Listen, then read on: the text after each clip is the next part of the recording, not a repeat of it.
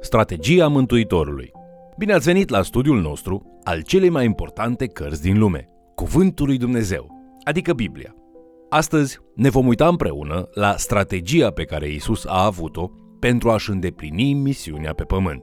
Vă invit să urmărim împreună acest mesaj intitulat Strategia Mântuitorului.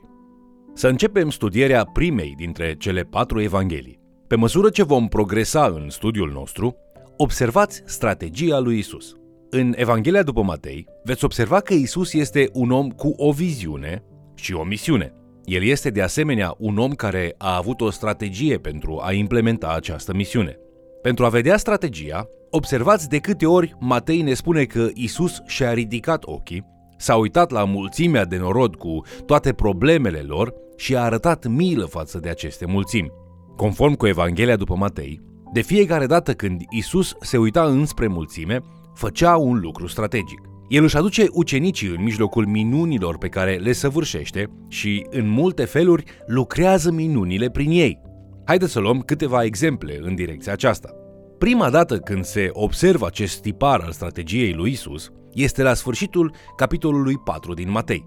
După ce îi cheamă pe primii ucenici, Petru, Andrei, Iacov și Ioan, Isus merge prin Galileea, conform cu Matei capitolul 4 cu versetul 23, tămăduind orice boală și orice neputință care era în norod.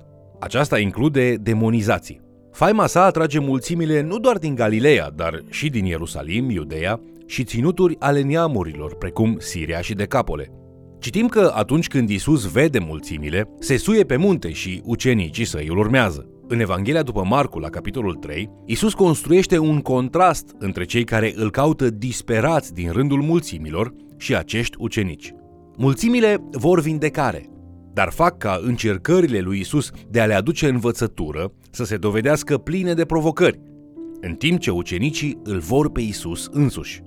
Acolo pe munte, conform cu Marcu, capitolul 3, versetele 13 și 14, a chemat la el pe cine a vrut – și ei au venit la el. A rânduit dintre ei 12. Așadar, Isus îi cheamă pe unii din mulțime să îi se alăture la un nivel mai înalt în primul eveniment de ucenicie din Matei, predica de pe munte. Atunci când Isus organizează primul eveniment de ucenicie, el face ceva strategic. Isus vede mulțimile care reprezintă nevoile lumii. Apoi se întoarce înspre cei pe care îi numește ucenici și începe să-i antreneze în a fi parte din răspunsul său la nevoile lumii.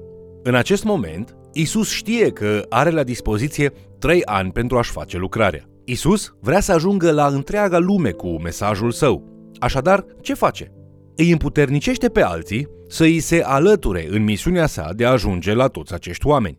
Isus începe să se multiplice pe sine însuși prin ucenicie. Când Isus își încheie învățătura din Evanghelia după Matei, capitolele 5, 6 și 7, el aduce și un verdict. Îi cheamă pe viitorii săi ucenici să facă un legământ cu el. Îi compară pe cei care practică învățăturile sale cu cei care construiesc o casă pe o fundație stabilă și pe cei care nu se supun învățăturilor sale cu cei care își construiesc casa pe nisip. Îi întreabă ce vor face cu acest mesaj pe care l-au auzit. Fiecare dintre ei va fi oare un ucenic adevărat sau nu? Vor fi ucenici înțelepți care își iau angajamentul la misiunea lui Isus sau vor fi nesăbuiți și vor rămâne parte din problemă? Isus știe cum să-i provoace pe oameni.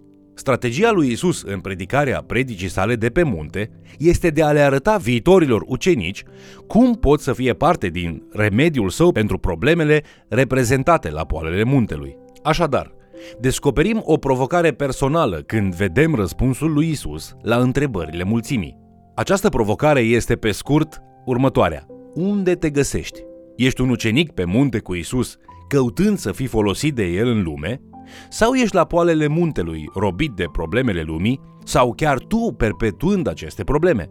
În Evanghelia după Matei citim despre prilejul următor în care Isus își ridică privirile și vede mulțimile. În Matei capitolul 9 cu versetul 36, Isus își ridică ochii și vede mulțimile și i s-a făcut milă de ele, pentru că erau necăjite și risipite, ca niște oi care n-au păstor. Se întoarce înspre acei 12 oameni și îi însărcinează să fie apostoli, ceea ce înseamnă trimiși care pot să îi multiplice eforturile. În Matei, capitolul 9, versetul 37, el spune mare este secerișul, dar puțin sunt lucrătorii. Tot așa ca și bătrânii lui Israel cu Moise, în numer capitolul 11, versetele 16 la 25, ucenicii primesc putere peste duhurile necurate și putere să vindece toate felurile de boli și neputințe. Găsim aceasta scris în Evanghelia după Matei, capitolul 10 cu versetul 1. Isus Hristos a fost un om cu o misiune. El a avut o strategie pentru a duce la îndeplinire misiunea și îi echipează strategic pe ucenicii săi pentru a întâmpina nevoile lumii. În capitolele 14 și 15 din Evanghelia după Matei, citim despre două alte ocazii în care Isus și-a ridicat privirea și s-a uitat spre mulțimi cu ochi plini de milă. În amândouă aceste ocazii, Isus din nou își implementează strategia. El îi implică pe ucenici în a-i sluji pe cei aflați în nevoie. Capitolul 14 înregistrează marea minune mozaică înfăptuită de Isus, pe care o numim înmulțirea pâinilor. Acest eveniment este singura minune înregistrată în toate cele patru evanghelii. După multe ore de învățătură, ucenicii spun lui Isus: Locul acesta este pustiu și vremea iată că a trecut. Dă drumul noroadelor să se ducă prin sate, să-și cumpere de mâncare. Isus le-a spus: N-au nevoie să plece. Dați-le voi să mănânce. Ucenicii sunt puțin șocați. N-avem aici decât cinci pâini și doi pești. După binecuvântarea rostită de Isus însă, ucenicii servesc o masă miraculoasă la aproximativ 5.000 de bărbați, împreună cu soțiile și copiii lor. În Matei, capitolul 15, spre uimirea ucenicilor, Isus repetă marea minune în mijlocul neamurilor, în prima trezire a neamurilor de la Iona încoace. Aici, ucenicii nu duc îngrijorarea pentru mulțimile înfometate. Isus însuși inițiază întâlnirea. În Matei, capitolul 15, cu versetul 32, chemându-i pe ucenici la el și spunând Mi-este milă de gloata aceasta, căci iată că de trei zile așteaptă lângă mine și n-au ce mânca. Nu vreau să le dau drumul flămânzi, ca nu cumva să leșine de foame pe drum. Cunoscându-i puterea, dar probabil neputându-și imagina cu o asemenea binecuvântare să vină peste neamuri, ucenicii din nou îl întreabă cum să îi hrănească doar cu șapte pâini și câțiva peștișori. El rostește binecuvântarea din nou, iar ei servesc din nou. Aici se petrece un aspect strategic. Isus își simbolizează strategia sa de a ajunge la lume. Isus își poziționează apostolii între el și mulțime. Isus vrea ca toată aprovizionarea către mulțime să treacă de la el prin ucenici. El scoate la iveală un tipar. Isus vrea să aducă la lume puterea sa dătătoare de viață prin ucenicii săi. El dă puterea înmulțirii și apostolii acționează în minunea înmulțirii prin faptul că pășesc prin credință și fac ceea ce Isus le cere. Strategia lui Isus este ilustrată alegoric în această mare minune. Isus Hristos a venit în această lume ca salvator al lumii. Isus vrea ca această salvare să ajungă la lumea pierdută prin ucenicii săi, prin biserica sa, adică prin oameni ca mine și ca tine. Isus putea să aleagă să hrănească mulțimile în orice alt fel. În cazul lui Moise, roa aducea pâinea. De ce a trecut el acum mâncarea prin mâna celor 12? Pentru că Isus intenționa să satisfacă nevoile lumii prin biserica sa, prin oamenii săi. Isus îi cheamă pe ucenici în misiunea sa și le dă puterea necesară pentru a îndeplini această misiune. Așadar, întreabă-te, trece mântuirea lui Hristos pentru lume din mâna lui în mâinile tale și de la tine înspre lume? Aceasta a fost strategia sa și încă este. Cere lui Dumnezeu să te folosească astăzi și ca în fiecare zi cei din jurul tău să fie hrăniți de Isus prin tine, ucenicul și apostolul său. Haideți acum să observăm cum acest frumos tipar culminează în capitolul 28 cu ceea ce numim Marea Trimitere. În acest moment, Isus dusese strategia la apostoli de câțiva ani deja. Apostolii sunt strategic plasați între Isus și mulțime și nevoile lor. Deși Isus a slujit celor suferinți în prezența lor, dându-le ocazia să învețe din exemplul său, multe din lucrurile oferite mulțimilor au trecut prin cei 12 și uneori prin cei 70. Isus îi învață în mod clar pe apostoli această strategie încă o dată când le dă marea trimitere, de la sfârșitul Evangheliei după Matei. Isus fusese crucificat și a înviat. Cei 11 se adunaseră în Galileea, la muntele pe care Isus îl indicase pentru această întâlnire.